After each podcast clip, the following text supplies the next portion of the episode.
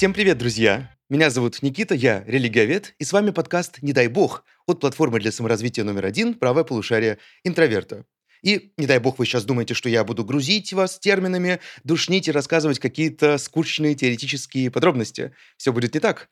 Я расскажу вам о религиях так, что вы сами захотите прочитать все священные книги мира. И сегодня мы поговорим о религии в аниме. Или аниме в религии. На самом деле, мне кажется, это какие-то очень близкие вещи. И для этого я позвал эксперта номер один в области аниме, настоящую Хокаге Лизу Фандорину. Лиза, здравствуй. Всем привет! У меня все круто, потому что я Наруто, раз я Хокаге. Спасибо, Никит, что позвал. А, я давно очень не была у тебя на подкасте. Мне кажется, с лета я не приходила к тебе поболтать. Я твой подкаст а, начинался с того, что ты пришел к нам на интроверт на кухне, и мы говорили об атеизме.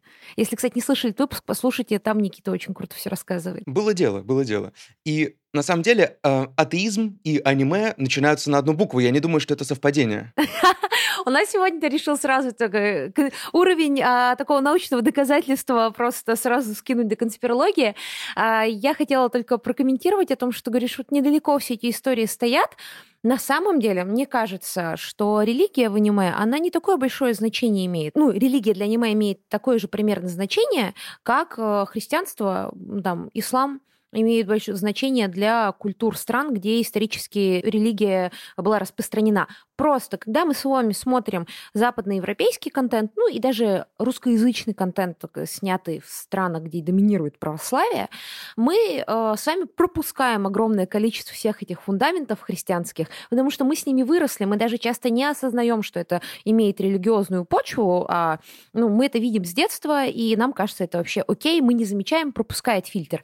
Но когда мы с вами смотрим аниме, и когда мы смотрим, кстати, с вами также контент из Индии, если вы его смотрите, из Африки, а, из стран, где доминирует ислам, а, ну, мне кажется, вот Турция сюда подходит, например, большое количество сейчас турецкого контента видим, и мы с вами больше на это реагируем. А, если наш, кто-то из наших слушателей относится к исламу, то для нас, для вас, наверное, это не так странно, но я вот, например, выросла в регионе, где вообще это очень далекая история. Я выросла в Бурятии, а, там, естественно, есть понимание какой-то фундаментальной истории про а, православие и христианство, ну, потому что мы все с вами живем в России, где это ну, одна из самых распространенных, я бы сказала, наиболее близких даже к светской власти каких-то идей, потому что исторические правители России Российской э, империи были православными, поэтому, ну, понятное дело, что доминирующая какая-то есть культурная константа.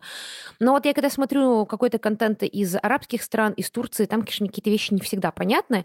А вот с аниме срабатывает такая же история. Люди почти ничего не знают о буддизме чаще всего. И они, тем более, почти ничего не знают о синтоизме, и это нормально, если вы не выросли в такой культурной среде, откуда вы это узнаете. И поэтому кажется, что религии в аниме прям очень много, она прям лезет из всех щелей, хотя на самом деле плюс-минус точно так же, как христианство лезет из всех щелей в любом западноевропейском контенте. Ну, западном, западном, давайте так. Да, я соглашусь, и на самом деле у меня был вообще к тебе другой вопрос. Вот э, как я пришел к аниме? Сначала я стал интересоваться религиями мира – и э, осознал, что да, религии находятся вообще в культурном контексте очень плотно. Куда ни посмотришь, везде религия. И даже тот же самый Зак Снайдер, да, известный режиссер, э, его прямо критикуют, над ним прямо смеются, его высмеивают из-за того, что он постоянно пихает э, то туда, то туда, значит, какие-то библейские отсылки. Без библейских отсылок довольно сложно обойтись, то есть даже банально в том же Гарри Поттере смерть главного героя, его воскресенье, это просто библейская отсылка.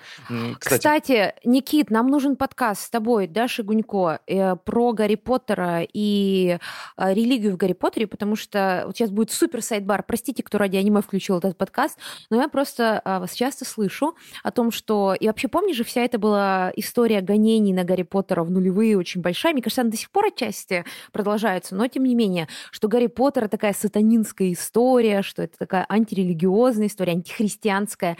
И многие продолжают это повторять, и я даже слышала историю про девочку, девочку, которую очень религиозные родители запрещали читать Гарри Поттера, ей подружка в школу приносила книжки, чтобы та читала на переменах. Та бежала в школу просто. Она заставляла эту подружку приходить пораньше до уроков. Ну, она, по-моему, классе пятом училась. То есть вы представляете, я, ну, примерно какая там мотивация была у ребенка, чтобы как-то это почитать.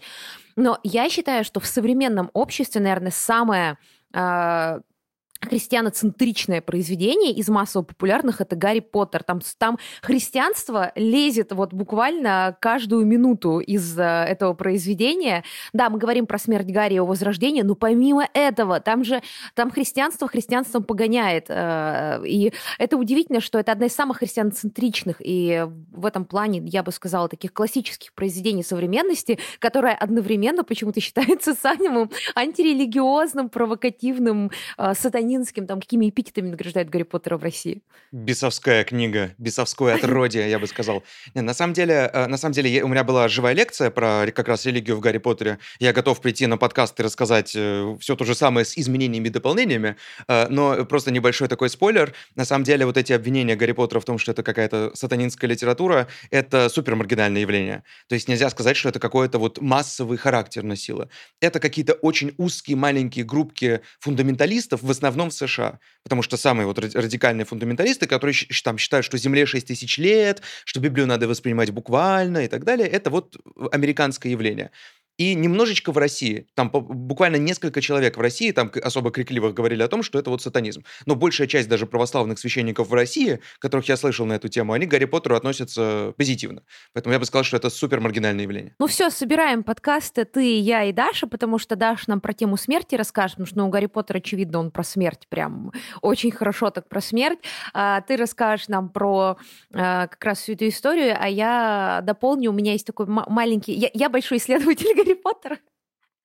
Самом деле нравится то, что какая аниме это то, за что меня гоняли в школе, говорили, что я останусь под мостом потому что я вместо того, чтобы учиться, все читала и смотрела. Так я стала небольшим исследователем Гарри Поттера. Я думаю, надо собрать подкаст на эту тему и прям разобрать по косточкам, насколько... Сколько тысячелетий христианской цивилизации уложилось семь книг а, плюс а, «Проклятое дитя», которое тоже очень христианцентричное а, в эту историю. Да, я готов. На самом деле, да, Роулинг, она католичка, что интересно, если учесть, что в... Ори, пр- правда? Она же, ну, она же выросла в Англии, даже, ну, в Англии, в Англии. Да, я, я вот э, искал информацию, она особо это не афишировала, но э, я нашел информацию, что она именно что католичка, что для Англии Ой, это вообще, это вообще объясняет очень много в ее э, поведении вне, скажем так, контекста Гарри Поттера, потому что прям чувствую старую школу католицизма, все или ничего, черное и белое. Очень многое понятно мне теперь стало про Роулинг. Э, супер, давайте тогда не будем Давай. сейчас, как говорится, вырывать хлеб у самих себя из следующего подкаста. Друзья, напишите, если вы хотите ли вы этот подкаст лето, то мы с Никитой такие, вау, давай подкаст запишем, никому не интересно.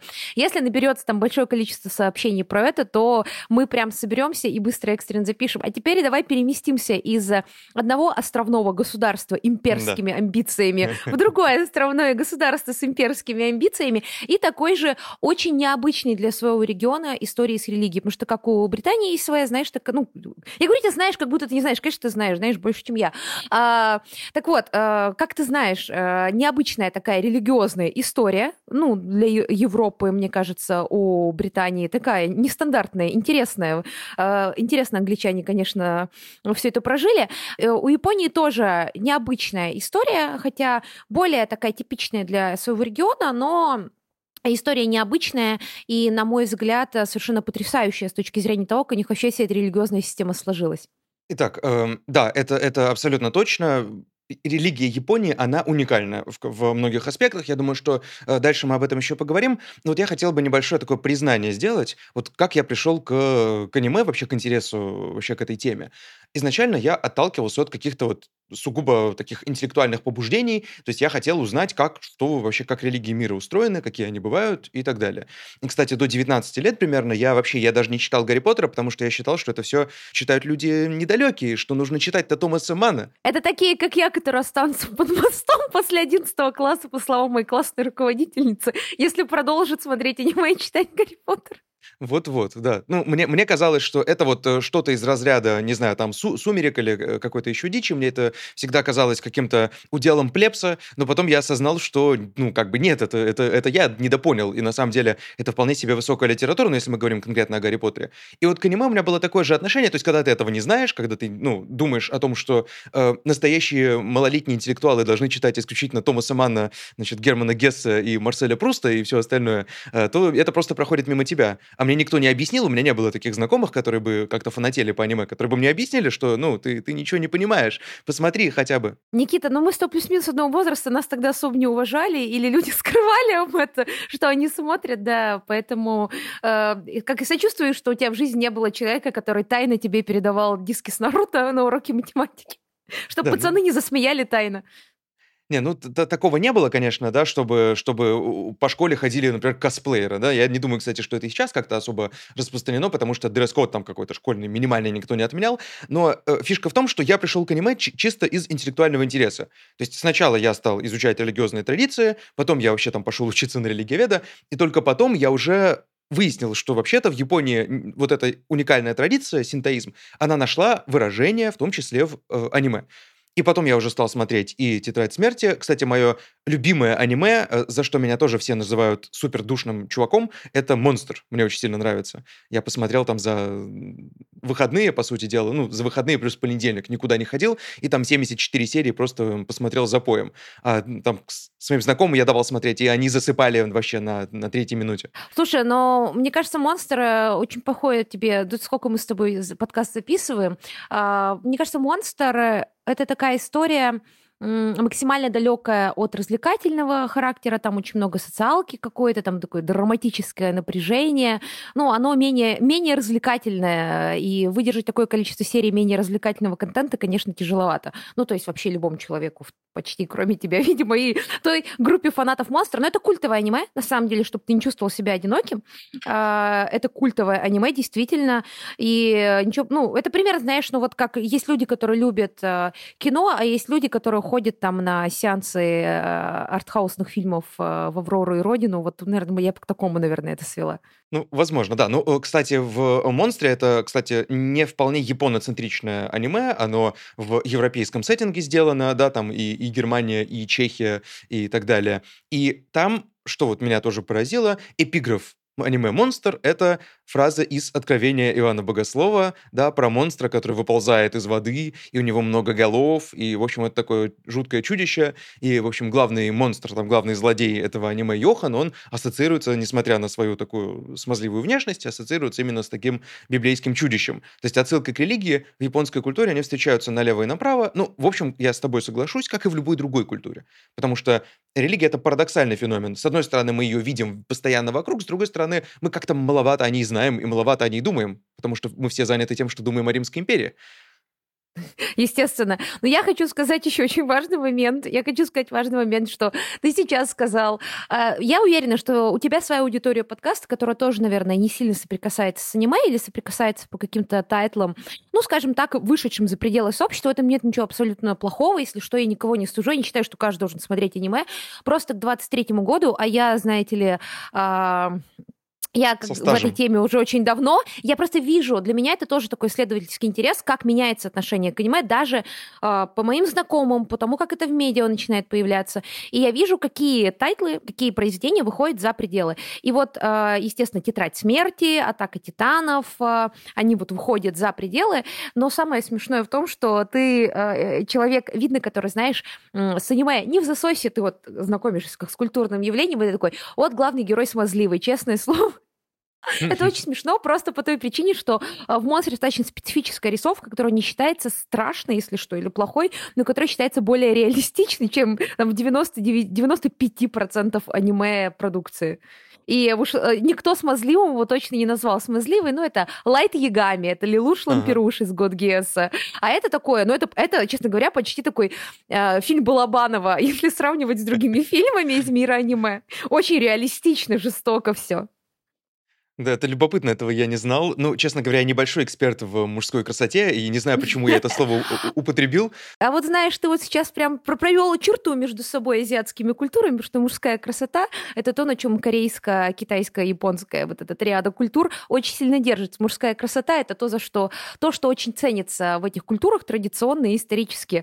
И э, она не ассоциируется с тем, что человек а, не имеет каких-то, знаешь, как это конвенциональных признаков мужественности, наоборот, красота — это подчеркивает его внутренние благородные достоинства, ну, как почти в Древней Греции. Тогда Лайт Ягами, который является просто моральным уродом, он не должен, э, по идее, вызывать какие-то а, чувства, подожди, а это А это ты считаешь, что он моральный урод? Нам-то в «Тетрадь смерти» не, не показывают, кто моральный урод, кто нет. А там, во-первых, оставляется ответ, а во-вторых, э, э, Лайт Ягами э, такой спорный в этом смысле персонаж, что для японцев, что для другого мира, потому что он вообще-то об обществе заботится, он вообще-то заботится об обществе. Это, вот, это твое личное мнение, я просто тоже не, не одобряю историю про Ягами Лайта. Это, конечно, такая очень сильно нитшанская история, которая ударила по всему миру. Я все жду, когда наша культура отпустит сверхчеловека.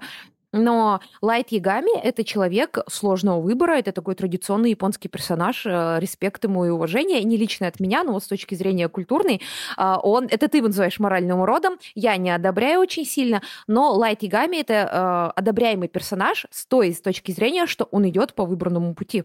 Он не отступается от своих принципов, и эти принципы продиктованы не его личными желаниями, а желанием причинить счастье обществу. И это респект и уважение для японской культуры, естественно, которая индивидуальная стоит под коллективным.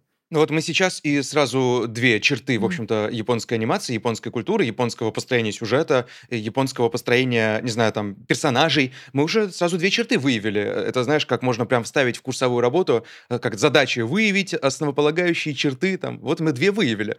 То есть это довольно тонкая граница между добром и злом. Э, ну, я-то считаю, я, я не знаю, можно ли спорить э, с тобой, это вообще как-то как разрешено законом или нет, но я бы, конечно, поспорил, потому что с моей не, ну, точки ну, конечно, зрения... Конечно, Конечно, а, конечно, Никита, я вообще хочу сказать, у меня есть, я читаю на комментарии, вот слушаю людей, которые со мной давно, ну, знаешь, не работают а, прям очень долго, годами, и в целом а, я стараюсь как корректировать свою жизнь, но очень тяжело, я же уже старая а, женщина, а, женщина уже, которая, знаете, мне, я не вчера школу закончила, и выпускной мой отгремел достаточно давно, а, поэтому тяжело меняться, но я стараюсь. А, люди почему-то считают, что я а, тот человек, который вот готов убивать а, за свои, а, за свои взгляды, на самом деле, я, естественно, считаю, что убийство это неправильно, осуждаю со всех сторон. А, я, а, мне кажется, человек, который слишком не знаю, это я попала, я вот как бы была в, уни... в школе во всяких научных кружочках, знаешь, кружочках я их назову, там тоже писала какие-то исследовательские работы, у меня была моя первая седьмоклассницкая работа «Образ яблока» в традиционной, э, в русской сказке, ну, типа «Образ яблока и чудо». Э, это моя маленькая гордость, потом я ничем не гордилась, э, даже своей выпускной квалификационной работой и магистрской так не горжусь, как то своей первой исследовательской. А потом попала в академию, ну, я думаю, ты тоже, мы тоже все родом оттуда. А, я же училась на философском, и это история про то, что вот там вы ругаетесь до потери памяти по поводу своих историй, а потом выходите из аудитории, идете пить чай, кофе, там, типа, тусоваться вместе. Я э, считаю, что на поле академического или такого интеллектуального спора э, нужно сражаться до последнего. Ну, если честно, э, если люди со мной не согласны, если это не фундаментальные вопросы, например, применение насилия, там, угнетение кого-нибудь, там, буллинга, ну, знаешь, вот такие вот этические моменты, если это какой-то вопрос абстрактный, а, если это вопрос, тем более, прости господи, субъективной какой-то критики а, какого-то произведения искусства, да, я буду сражаться с вами до конца, и я считаю, что вы, я считаю, как в аниме, кстати, что вы называете меня достойным противником, если со мной спорите. Со мной нужно спорить. А, я всегда ищу каких-то хороших оппонентов, а, с которыми можно поспорить, потому что люди обычно очень быстро сдаются. А нет, приведи аргументы, покажи мне цитаты, почему ты не готов? А, поэтому вот я люблю очень Дашу, потому что мы с ней даже вне работы э, просто орем друг на друга, когда мы пытаемся выяснить какую-то антологическую позицию по любому вопросу. Последний раз, по-моему, мы с ней спорили по поводу, кстати, аниме. Даша не любит аниме, и я ей доказывала, что это просто вычеркивает ее из культурного бэкграунда мира, и Даша мне доказывала, что это вообще абсолютно не в, с ее культурологической точки зрения не должно на нее влиять, потому что она не занимается Я просто про то, что со мной спорить нужно. И, дамы и господа, я вообще не ору на людей, так я люди, ору на людей на подкастах по обычным бытовым вопросам. Я вообще достаточно мягкий человек. Я обычно такая, ну, ок-ок, типа. Но если за аниме двор, как говорится, будем спорить, как на защите, квалификационной работе, Никита, вот до последнего.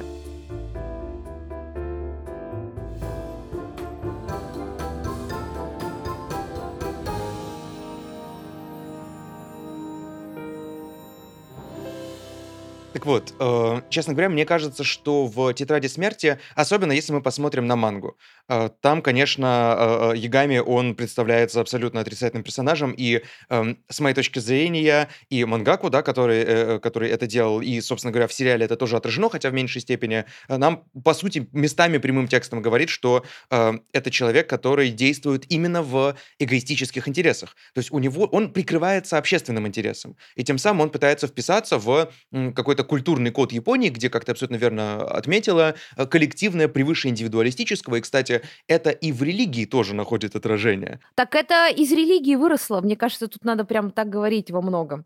Я, я не уверен в этом, потому что иногда очень сложно причину и следствие э, как-то правильно расставить, потому что, да, на Японию сильное влияние оказала конфуцианская этика, которая как раз-таки сугубо коллективистская, но, с другой стороны, и прото-религиозные да, представления, которые были в Японии э, до прихода, скажем, того же буддизма или того же конфуцианства, до нашей эры, они тоже вполне себе оказали э, э, влияние. И тут иногда очень сложно определить, где причина, где следствие.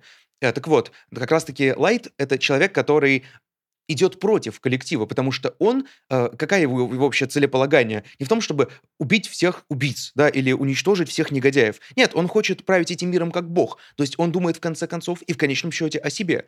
И когда нам показывают его смерть в манге, которая очень неприятно физиологично, что, в принципе, характерно для смерти, в общем-то, негодяев, э, я не вижу там никакой неоднозначности в этой фигуре, честно говоря.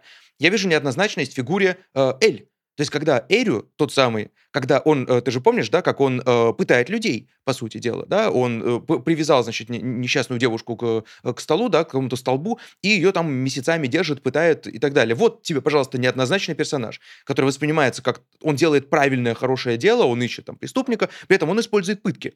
Вот тебе амбивалентность. А в случае с э, Лайтом и с религиозной точки зрения, и с этической точки зрения, на мой взгляд, авторы совершенно четко дают понять, что, э, в общем, как раз-таки э, это, это моральное уродство. Хотя, опять же, да, я не думаю, что это частый случай. Я думаю, что в большинстве случаев, да, даже злодей, даже злодей может там стать хорошим парнем, как вот я аниме смотрел, единственное, которое я смотрел в подростковом возрасте, Гурен Лаган, там была как раз такая ситуация. Ты вот. смотрел Гурен Лаган? Ты смотрел? Да. Вау, это просто, а, это просто нечто, бомба, Никит, ну что даже не все условные.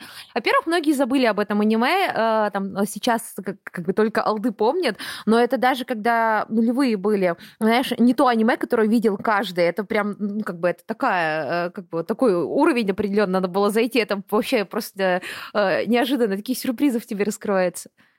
А мне одноклассник показал, он меня прямо заставил начать смотреть, а у меня тоже черта характера, а мне очень сложно как-то заставить себя взяться за что-то новое, даже когда мне говорят, ну давай, там вот это, вот это. Я, например, «Игру престолов» так и не начал смотреть, ни одной серии. Я начал слушать аудиокнигу, мне не понравилось, я думаю, ну, типа, ладно. А если начать, как только я уже начинаю, я уже втягиваюсь, и это уже становится каким-то моим глубинным интересом. Поэтому вот э, примерно так было с э, Гурен там, там же тоже, да, э, этот и Камина, да, абсолютно непонятно, он какой персонаж, он положительный, отрицательный, что, что вообще он из себя представляет.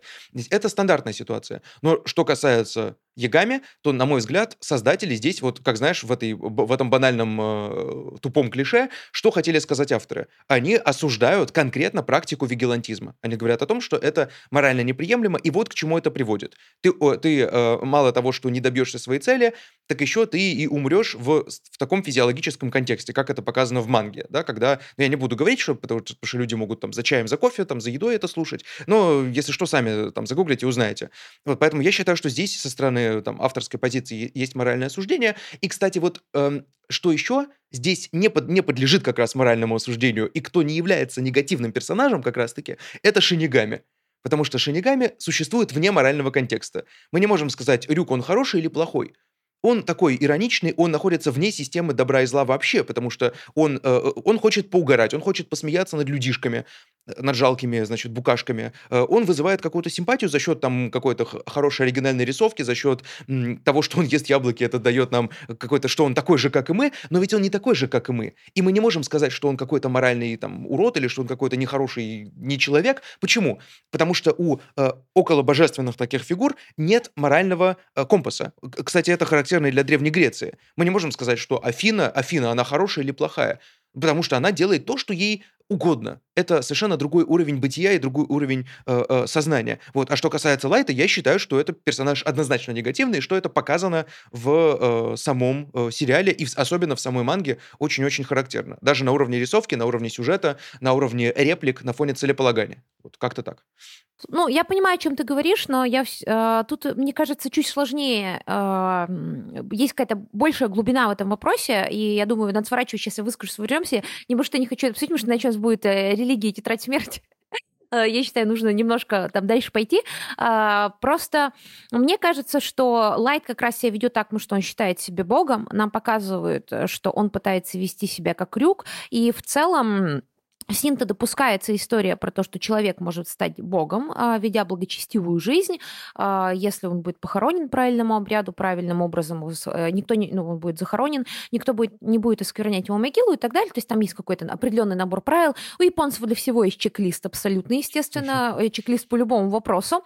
А, я считаю, что Лайт а, показан а, как великий человек, который на пути к своей цели, он оступился, он поддался страстям. В целом мы понимаем, что в буддизме, как и в «Звездных войнах», э, не нужно поддаваться эмоциям. Эмоции, как говорил магистр Йода, а, не нужно предаваться никаким эмоциям, даже там сильным страстям а, хорошего толка типа любви, потому что любовь вызывает страх, потерять любовь, страх вызывает ненависть, на, ненависть на темную сторону вас ведет. Я, наверное, не точно это процитировала, простите, но общую мысль передала. А, потому что Джордж Лукас тоже так хорошенько, знаете, подстриг а, религиозные газоны нескольких, а, нескольких культур, и это все красиво намешал. Японии, кстати, тоже очень сильно, потому что, а, я не знаю, сейчас расскажу банальный факт, все знают, открываем форточку, ну, а, образ Дарта Вейдера Рейдера это доспехи самурая, пере... немножко переосмысленные. Итак, Возвращаемся к Ягами Лайту.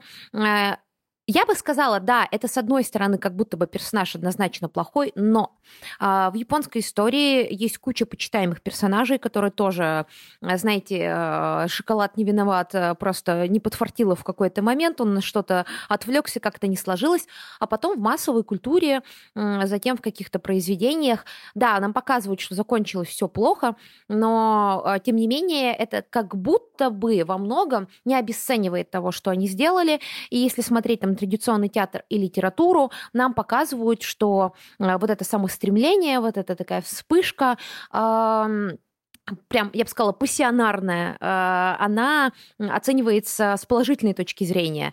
А, так или иначе, это э, некий вызов. А, японцы с их коллективным мышлением, тем не менее, в массовой культуре очень уважают вызов.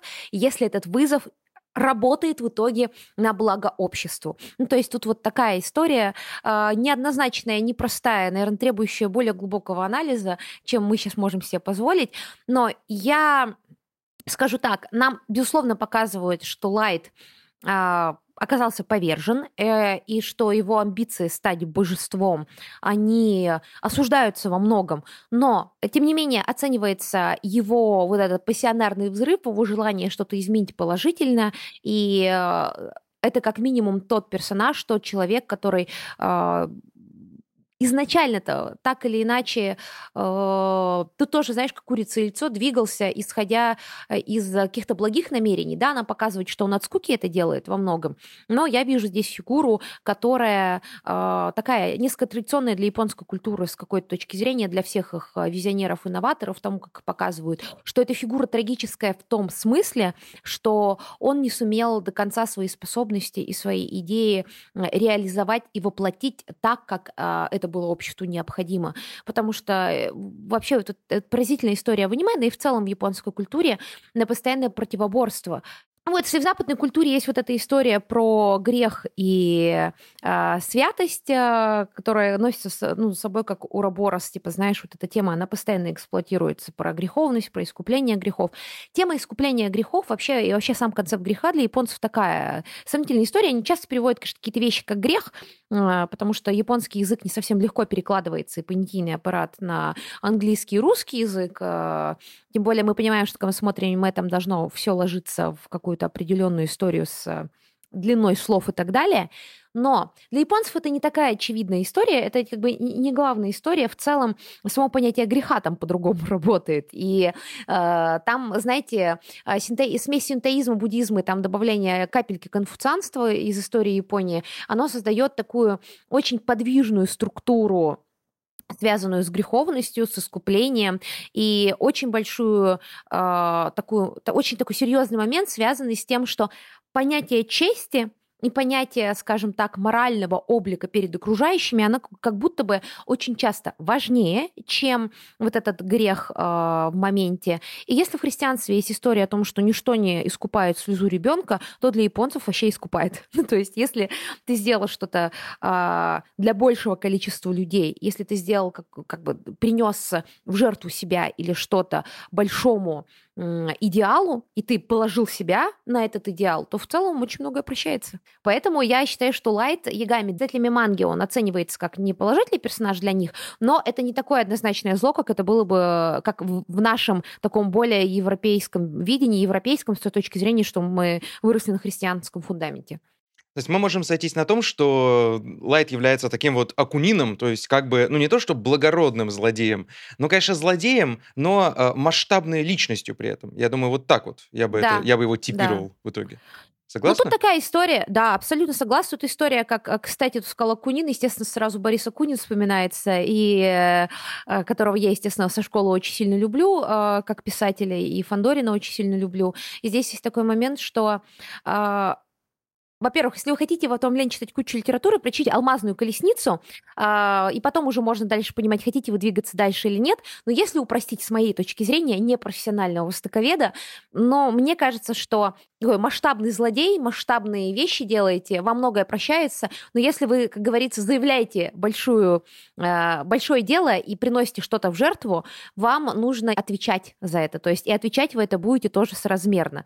Э, то есть здесь нет того, что и, и грешники большие и малые все равны, а здесь история про то, какую заявку ты дал и что ты сделал для ее осуществления. Все судится вот примерно по такому моменту. То есть совершенно не то же самое, что в христианстве, потому что, конечно, с христианской, да с любой европейской такой точки зрения, э, такие персонажи, как э, Лайт Ягами из «Тетради смерти», это абсолютное зло. Почему?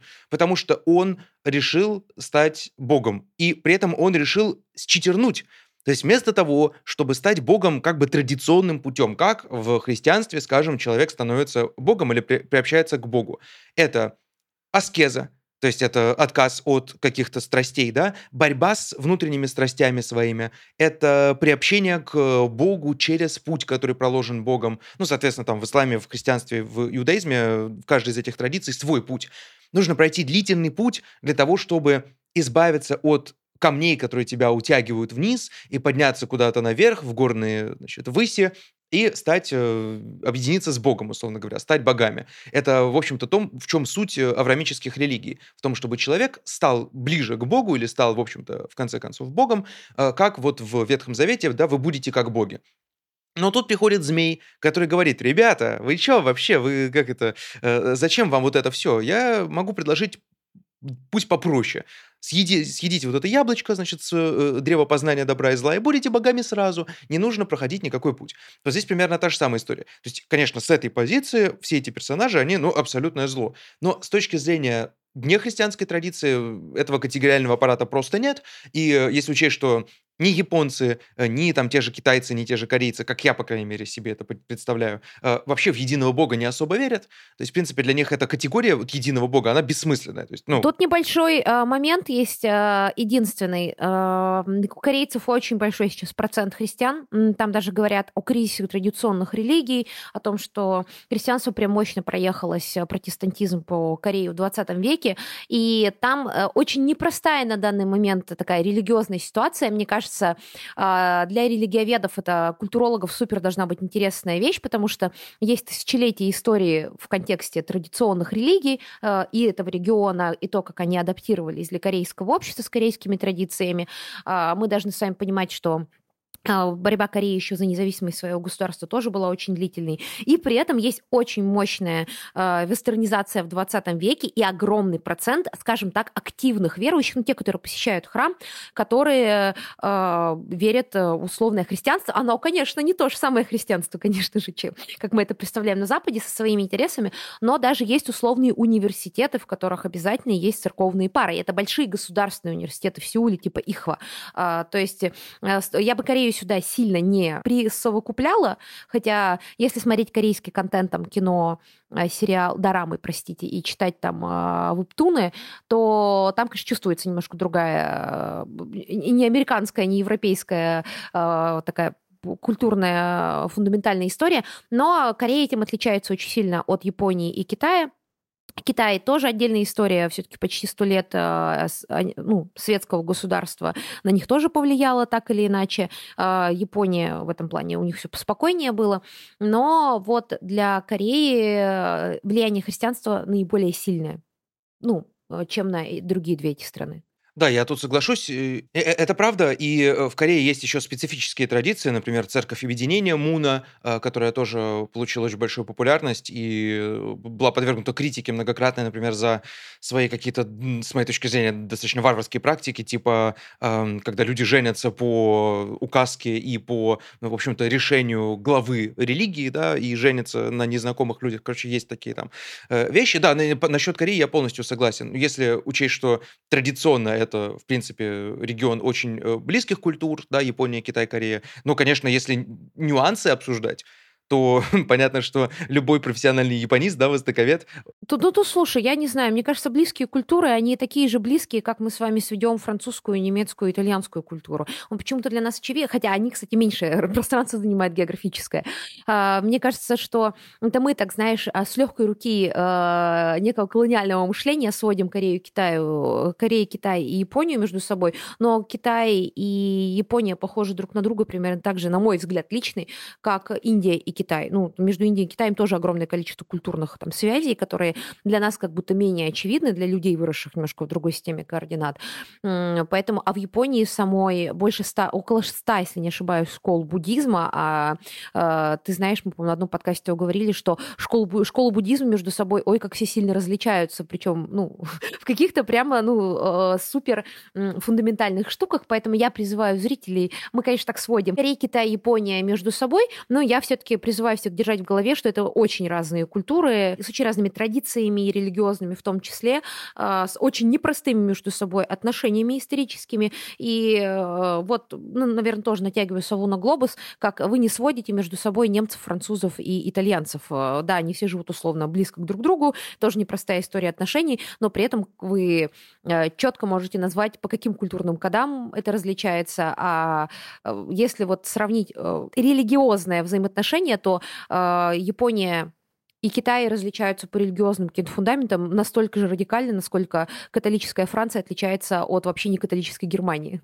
А, ну, здесь я бы, наверное, тоже поспорил, потому что, э, конечно же, традиционная религия Японии синтоизм, она уникальна, она не имеет аналогов, и уникальность ее в том, что там, например, нет основателя, там нет как таковых священных текстов, хотя есть, да, там кодзики, скажем, текст э, древний, но он не, не является в той же степени священным текстом, как, например, та же самая Библия или как та же самая Типитака для э, буддистов от Хировады. Э, то есть там, э, на самом деле, очень много специфических особенностей, но если мы говорим о схожести традиций, да, и когда мы так вот с легкой руки объединяем вот эти страны в дальневосточный регион, мы это делаем все-таки по каким-то основаниям. Потому что если мы посмотрим на дзен-буддизм тот же самый, э, дзен-буддизм пришел ровно из Китая. То есть это был чань-буддизм изначально, и э, потом он по понятным географическим э, причинам пришел в Японию. Поэтому, мне кажется, твое сравнение здесь некорректно, когда ты говоришь о Индии и Китае, между ними все-таки Гималаи. И все-таки культурные связи между Индией и Китаем, они всегда были очень сильно ограничены.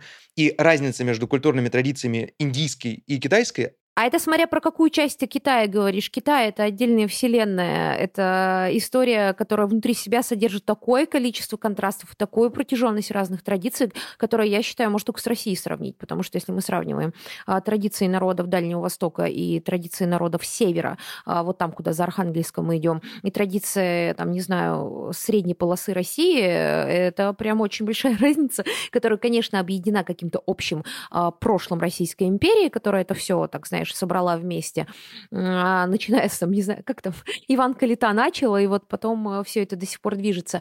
Но э, Китай, какая-то часть, ну, какая-то часть Китая традиционно куда ближе к Индии, чем э, если мы берем какие-то такие фундаментальные основы без жесткого, жесткой расправы китайского государства над этим различием, а, ближе к Индии, чем ну, а, к, к Южному Китаю. И то же самое можно сказать о том, что традиции, например, Бурятии, условно, к Монголии куда ближе, чем к традициям народов, традиционно живущих в Москве. Это история про, а, ну, просто тупо географическим каким-то моментом и историческому движению народов. Если мы посмотрим на современную там, статистику, скажем, религиозную, в той степени, в какой ее можно вообще признавать, то э, Китай это страна номер один по численности буддийского населения, э, просто по законам больших чисел, да, поскольку там самое большое население, то те там 10% буддистов, которые там есть, они превращаются в сотни миллионов э, человек. Но индуистов там практически нет, потому что индуизм и вообще индийская культура, она очень самодостаточна, и, по сути, ей ничего не нужно. Индия сама в себе варится и не особо стремится куда-то транслировать свои идеи. А буддизм, который как раз-таки выбивался из этого ряда. Он был из Индии выпихнут успешно, и в Индии он вообще не прижился. И он пошел дальше через Шри-Ланку в Юго-Восточную Азию по морскому пути, вот туда, в Таиланд, Лаос, там, Бирму и так далее. А по, по наземному пути, очень сложному через Гималаи, он перешел в Тибет. И в Тибете он э, получил как раз-таки вот эту форму тантрического буддизма, ровно алмазная колесница, которую взял э, уважаемый Акунин для своей книги. Поэтому, ну, в общем, здесь это очень сложно, на самом деле, да, это Да, да, мы тема. сейчас, да, это очень сложная тема просто про то, что я же не говорю про прямое, но такое культурное влияние, где мы видим супер кучу, ну, вещей, которые э, тем или иным образом перекинули культурную традицию из Индии, это очень-очень большое влияние. Ну, во-первых, Китай, мы все знаем, что происходит с Тибетом и Китаем, это. Мы не политический подкаст, поэтому оставим это в стране. Ну, то есть, типа, мы все знаем, что просто там происходит, и влияние очень сильное. Китай граничит, между прочим, с Таиландом, и огромное количество китайцев живет в Тае. И, э, в, ну, в Таиланде... Вообще, в России очень мало знают Таиланд. Для всех это страна курорта, это страна с невероятной историей, культурной традицией. И в Таиланде просто невероятное количество храмов самых разных направлений. Они даже визуально различаются. И вот эти буддизм, скажем так, юго-восточного толка, в котором тоже куча направлений. Он тоже, естественно, не по границе, знаете, религия не останавливается на границе какого-то государства, они же взаим... ну, происходит взаимопроникновение, так же, как язык. И там тоже чувствуется, что и вот на юге Китая это влияние Индии, оно тоже там вот хорошенько так э, задело эту часть. Так что я бы сказала, ну, что э, мое сравнение будет корректно, но мы опять с тобой спорим на какую-то историю, давай каждый останется при своем. А, если говорить про какую-то статистическую, ну, конечно, но а если говорить про культурное влияние, откуда лезет постоянно из всех щелей что-то, то постоянно так или иначе, кстати, даже в Японии, а, когда мы говорим даже про аниме, а, ты там сидишь, э, читаешь толкование разных имен, что откуда вылезал, даже в «Прости Господи», господи, Наруто, одно из самых мейнстримных аниме для русскоязычного зрителя. И там, э, когда ты идешь вот к этой биографии Шиноби, э, которые родились прямо по законам синтоизма, естественно, они идут, э, ведут свою родословную от богини, и имена-то там из индийского пантеона тоже вылезают. То есть, ну, так или иначе, да, это влияние никак и культурную связь не разорвать. Ну, кстати, чтобы знать таких вещей побольше, чтобы знать, где какие имена, какие вообще самые актуальные тайтлы в аниме, я могу порекомендовать Саммари Лизы Фандориной, которая называется «Аниме-разбор главных тайтлов 21 века». Мне кажется, что я вообще сейчас, когда мы закончим запись подкаста, сам побегу, просто побегу его э, слушать запоем, потому что мне теперь действительно хочется во всем этом разобраться. И не только, значит, Наруто, и не только э, Гурен Лаган, который я вот в подростковом возрасте освоил, но и все остальное, потому что э, что-то проходит мимо тебя. Там, кстати, есть разбор Гурен, Гурен Лагана. Я не добавил-то Евангелион, потому что Евангелион вышел до начала 21 века, но Гурен Лаган там есть, так что и про религию я там много рассказываю, ну, просто потому что у меня там Тетрадь смерти есть. И есть еще Атака титанов. Туда никуда без религии не влезешь. Э, ну, не расскажешь ничего без религиозного контекста. Какого-нибудь минимального хотя бы. И Наруто там есть, где я рассказываю как раз про Асуру, Ашуру. А, тут мы чувствуем, ну, Никит Асура, когда Асура. А, мы сразу понимаем, откуда ноги растут. Поэтому угу. обязательно, обязательно послушайте. Вот тут кусочки из того, что я рассказываю.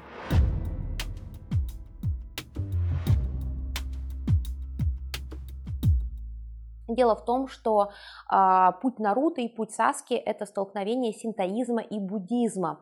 Э, для Японии э, синтоизм – это первая религия для Японии, позже приходит буддизм, э, и э, они дальше постоянно, э, постоянно ну, отчасти э, противоборствуют, но отчасти и активно соединяются друг с другом. На самом деле э, в Японии и буддизм, и синтоизм одинаково распространены, и а, смешение этих культур а, на протяжении столетий, конечно же, огромнейшее.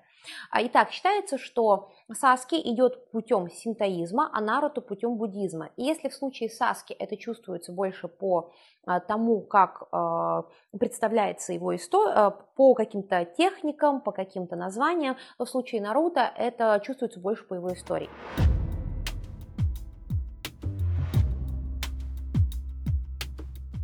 По промокоду BOG30 вы сможете получить доступ к этому, а также 500 другим видеосаммари на нашей платформе. Например, кстати, есть мое саммари о буддизме. Да, кстати, послушайте саммари э, буддизме от, э, от Никиты, потому что, мне кажется, там гораздо э, четче рассказано о каких-то фундаментальных вещах. Я там рассказываю о том, как буддизм в Наруто проявляется. Но я думаю, что если вы решили вступить на путь какой-то из колесниц, то вам не Наруто нужен, а, или изучить путь одной из колесниц, а саммари от Никиты.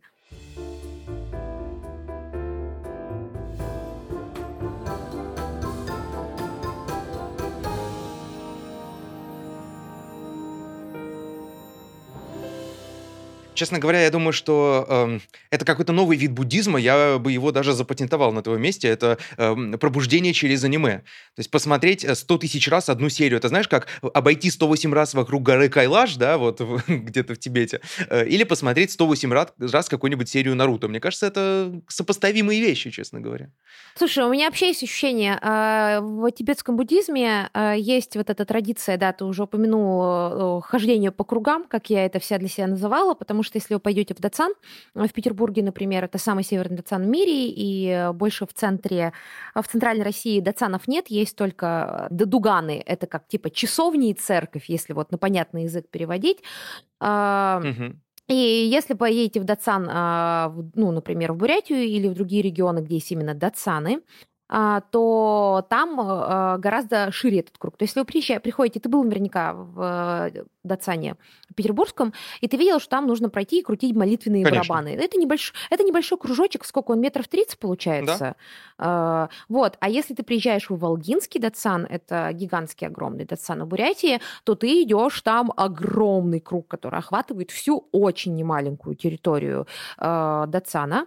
И э, это достаточно длительная история. В детстве у меня вызывала она много вопросов, потому что, ну, для меня, как для ребенка, это казалось а, ну, достаточно скучным занятием. Давайте не будем, э, давайте все называть э, своими именами. Достаточно скучным я не очень понимала. Потом, конечно, я что-то почитала, мне что-то порассказывали, я поняла, в чем а, вот эта вся история, и э, поняла, для чего все это нужно, и у меня это, да, возникает, когда я просматриваю Сёнэна, это такой жанр аниме, как Наруто, что во многом в этом есть как раз вот эта традиция повторения, когда ты бесконечно смотришь одни и те же флешбеки на протяжении сотен серий, они возвращают тебе в один и тот же флешбэк, и ты смотришь, смотришь, что учит тебя э, смирению, это учит тебя покою и учит тебя, э, ну, знаешь, э, нахождению какого-то смысла в этом, возвращению к себе, к внутренним своим ценностям.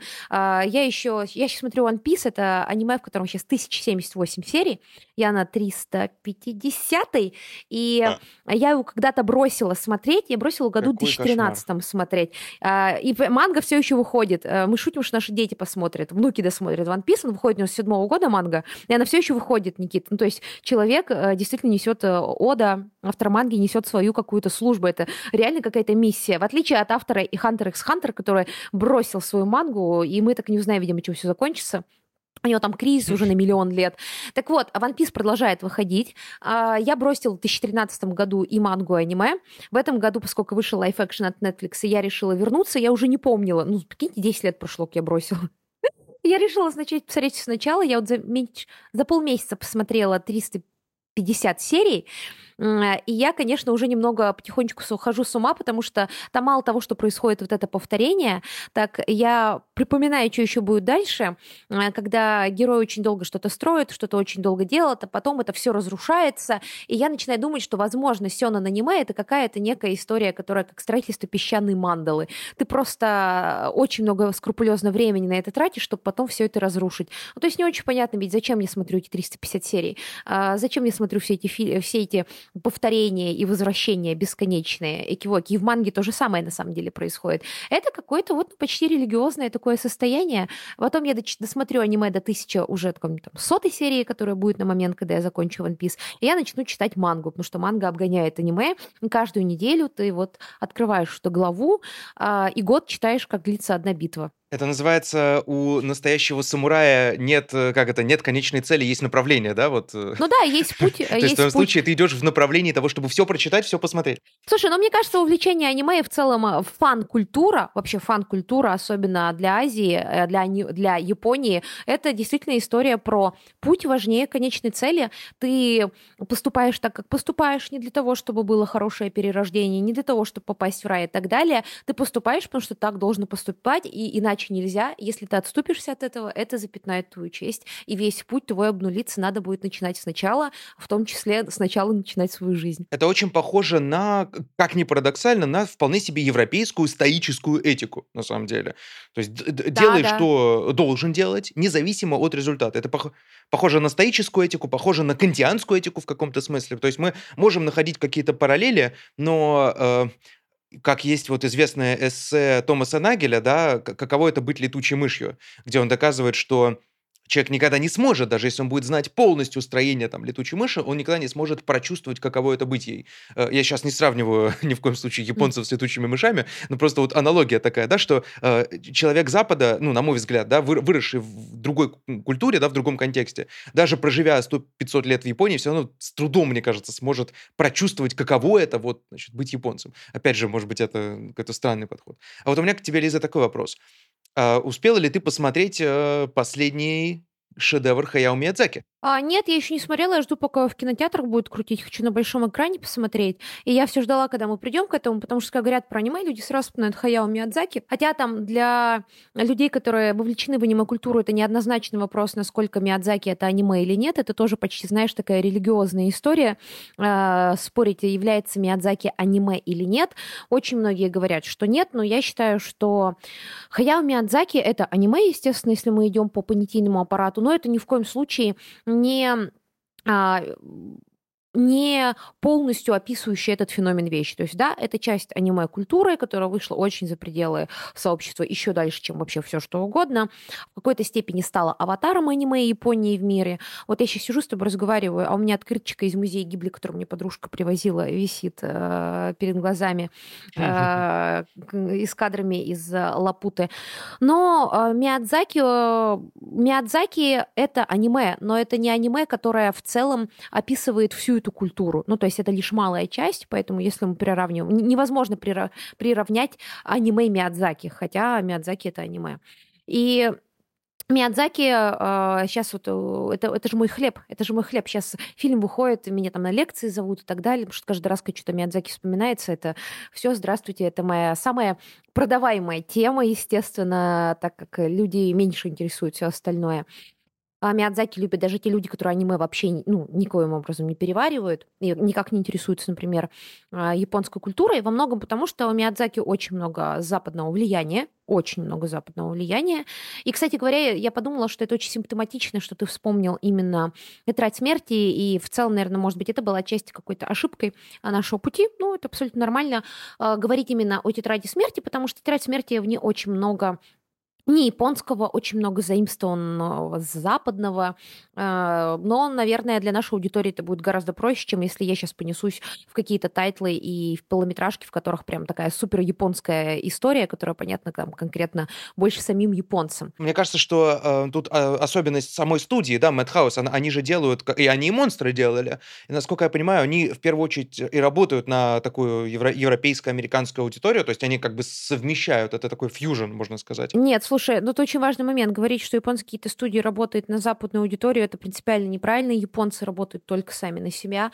Они, конечно же, последние годы выходят как-то на международную платформу, отчасти во многом, потому что Netflix выкупил очень много всего, переманил авторов, но никакая японская mm-hmm. студия ничего не делает ни в какой сфере деятельности именно внутри контента, за заметкой, что мы это делаем на мирового или западного зрителя. Они всегда все делают искренне только для себя. Более того, смотришь там я, ну, когда я очень много читаю про индустрию, смотрю всякие интервью, они такие, ой, популярно на Западе, так интересно. И даже то потому, как они продают мерч, э, как они что-то релизят.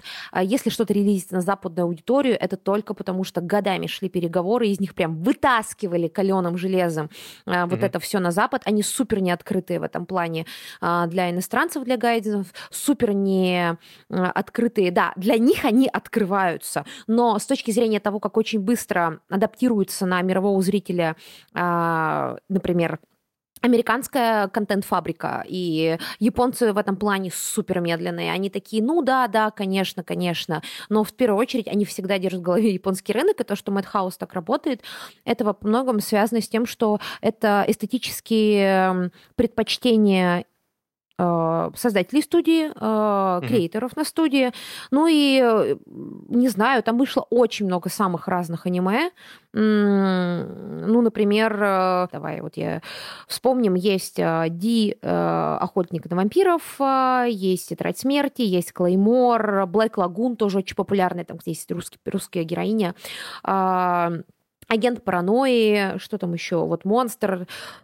А, манускрипт ниндзя. Вещь, которая в Японии не супер популярна, но все обожают ее на Западе. И здесь есть важный момент, что э, мой тейк в то, что это вообще не ориентированная на Запад студия. Это история, во-первых, потому как лицензии покупались на эти вещи, а во-вторых, что вообще-то э, там выходил э, Чобиты, э, Карт Капут Сакура и Экусу, Иксу. А, тоже жутко популярная была в свое время в Японии вещь, то есть кламповские вещи. Ничего более популярного в плане сёдзе для японцев, чем карт Капут Сакура, нет. Есть вот Ball и Сакура собирательница карт. Это такое фундаментальное для э, Азии в целом. А, вот я даже в Тае была, там я встречала везде Ball, на каждом углу они выросли на нем. И карт Капут Сакура тоже очень много ее в Азии, потому что для японцев э, это в целом фундаментальная вещь, на которую они как, как э, целое поколение на них выросло. Так же, как «Северная звезда» потом, э, так же, как вот это аниме, э, так же, как э, аниме про волейбол у них было культовое и так далее и тому подобное. То есть здесь э, стоит сказать о том, что это просто, ну, Мэтхаус работает вот с такими авторами. Вот э, давай я тогда тебе задам, наверное, последний вопрос. Я хотел бы э, для вот таких же людей, как я, которые интеллектуально интересуются там японской культурой, религией, да, и что-то знают об этом, и хотели бы вот с чего-то начать. При этом хотели бы, чтобы их это не оттолкнуло, а как-то вот эм, ну, плавненько взяло за руку и привело к японской культуре, к японскому аниме дальше, чтобы потом можно было уже более сложные тайтлы смотреть, в том числе основываясь там на твоем саммари. Вот э, что бы ты посоветовала для первого раза, вот для такого, как я? каким я был. Смотри, мы вообще не проговорили про зрителей, мы очень много с тобой между собой поговорили, поэтому простите, дорогие зрители, мы только увлеклась Никитой разговором, что забыла о вас. Но стоит сказать, что изначально была религия синто в Японии, если коротко, а все больше вы можете у Никиты, у Никиты или у меня послушать саммари. Была религия синта в Японии, такая первая их большая религия, она до сих пор для них фундаментальное значение имеет. Хотя бы потому, что на флаге Японии солнце. А, ну, вот этот красный кружочек, это солнце. Солнце — это богиня Аметерасу, которая является а, бабушкой а, первого японского императора. Если что, его существование не доказано, но в историографии есть этот император, то есть нынешний император — это наследник богини. Аматерасу — это одна из верховных богинь Сатаистского пантеона, но а, в японском синтоизме, они все разные, они все э, такие от, знаете, бога ластика, не знаю, бога ручки, бог дверной, до богини солнца, простите, которая вообще одна из самых влиятельных. И потом туда приходит буддизм, э, туда потом приходит конфуцианство, потом это все еще пытается полирнуться христианством, так или иначе христианство оставило все равно свой, э, я бы сказала, больше эстетический чем культурный след. И э, мы, так мы получаем очень странную японскую, японский вот этот винегрет, который отражается в аниме. И очень сложно, на самом деле, э, в, аниме часто отделить какие-то буддийские, какие-то синтоистские моменты, потому что они слишком давно существуют, эти две религии, это вообще особенность буддизма. Вот Никита подтвердил, у меня есть ощущение по моим исследовательским моментам, что буддизм — это та религия, которая адаптируется под любые местные верования, э, как бы жестко с ними срастается и вырастает что-то новое в каждом регионе. Да, потому что буддизм не сильно противоречит любым другим взглядам и подходам, потому что буддизм это в первую очередь э, практика ориентированная религия, которая э, стремится объяснить, как человеку спастись в любых обстоятельствах, в принципе. То есть буддизм предлагает технологию определенную, поэтому буддизм многие исследователи даже вообще религии не называют. Но я с ними не согласен. Вот, и в Японии произошло то же самое. Буддизм так классно встроился в местную синтоистскую историю, и поэтому, когда вы будете смотреть аниме, а, если вы там не изучали чуть-чуть поглубже, вам будет сложновато. Особенно еще за фольклором, за сказками разделить. Тем более, если мы говорим про какой-то, а, какие-то понятия, связанные с, знаете, иерархией, а, вот этих всех разных фольклорных персонажей, кто пришел из буддизма, кто из синта, кто из западной культуры. А помним еще, что там китайская мифология народная, она тоже очень сильно повлияла на японцев. Там иногда очень сложно понять, потому что они все между собой жестко переплелись. Хотя там понятно, что, например, оживший злой дух а, старого зонтика, ну не злой, просто такой недовольный, это такая синтеистская история про то, что все обладает каким, какой-то живой материей внутри себя, ну какой-то духовной материи, вот так. Ну то есть э, Никита лучше, наверное, объяснит э, вот эту историю, как э, работает. Но все имеет свою душу. Я обычно так это слушателям объясняю? Э, да, это ну, обычно, когда говорят о синтоизме, говорят о том, что это религия анимистическая, да, то есть она вкладывает в окружающие нас вещи некие элементы души. То есть якобы эти вещи одушевленные, и поэтому хозяин леса из Тотора, например, да, это э, классический ками, то есть классический как бы дух э, этого места, да, этого дерева, например, или этого камня, или, скажем, этого, этой реки, этой горы и так далее. Вот, поэтому синтеизм — это религия, где все одушевляется. Вот, есть э, там два классических текста. Вот, кстати, насчет э, императора, который является потомком значит, богини Солнца Аматерасу, насколько я понимаю, после американской оккупации Японии уже в 1945 году император был вынужден официально отказаться от этого статуса и перестать быть потом. Ну, японцы до сих пор переживают это. Но это большой для них культурный, э, культурная драма была. Это отдельная отдельная история про, а, там, не знаю, их драматическую, а, драматическую какую-то а, проживание проживание собственной вот этой трагедии 20 века. Вот. И, конечно же, если вы слышали об Акутагаве, который покончил с собой, это тоже там, типа, отчасти это связано с вот проживанием вот этой истории. Не только как у Тагао там был целый заговор по возвращению императорового статуса, потому что, конечно же, Япония — это история, которая в первую очередь про иерархию, про статусы. А, но возвращаясь к тому, что же посмотреть. Я немножко увела в сторону, чтобы немножко рассказать про Синта и рассказать, что на самом деле то, что мы обсуждали «Тетрадь смерти», это все очень такая западническая история, более понятная нам, поэтому мы за нее хватаемся, что ближе лежит. Но если вы хотите погрузиться в такое, в разной степени атмосферности японское восприятие мира в религиозном аспекте, посмотрите аниме «Твое имя». Это вообще типа романтическая история, это полнометражный фильм, поэтому хм. будет легко его посмотреть. Очень красивое, невероятно красивое аниме. Возможно, кто-то из вас останет его в кинотеатре, потому что его плюс плюс-минус регулярно э, крутит в кинотеатрах, так это Макото Синка, это такой Второй по значимости для мировой общественности и известности режиссера после, а, собственно, Миядзаки. А, и он более японский, именно в отличие от Миядзаки. Это история про жрицу Мико, А, жрицы Мика — это жрицы в синтаистских храмах, вот эти девочки в красно-белой одежде. Посмотрите аниме «Мастер Муши», про такого охоты, охотника за духами, точнее не охотника, а человека, который помогает им найти упокоение. И вы немножко поймете про то, как по-другому работает система злых духов и призраков в Японии, в отличие от европейского взгляда. Ну и если вам хочется по хардкору, если вам хочется посмотреть, а потом сидеть, гуглить, читать и все остальное, посмотрите, и это сразу и про Японию, и про историю Японии, и про разные религиозные сплетения. И это максимально такая японская работа Миядзаки. Да, есть Мости Тоторос, э, где люди очень любят находить э, какие-то нагрузки, которые вообще там нету. Это просто воспоминания Миядзаки о его детстве, и он сам об этом много раз говорил, и в целом это чувствуется. А вот более сложная – это история принцессы Мононоки. А, тут, конечно же, вы, вы, вы посмотрите это как на какое-то жесткое фэнтези, сразу предупреждаю, детям не показывайте, там есть отрубленные руки-ноги в, э, в традициях японского кино. А, посмотрите, если у взрослый человек, принцессу Мононоки, и прямо погуглите, э, посмотрите, есть куча разборов, почитайте по названиям. Это и истории, там смешано несколько исторических периодов Японии, но при этом достаточно понятно, что к чему относится. Там есть столкновение буддизма и синтоизма, потому что буддизм это религия сюгуната, а синтоизм это религия императора и так далее и тому подобное. Там есть история про как раз монаха и неоднозначного отношения к монахам в японской традиции.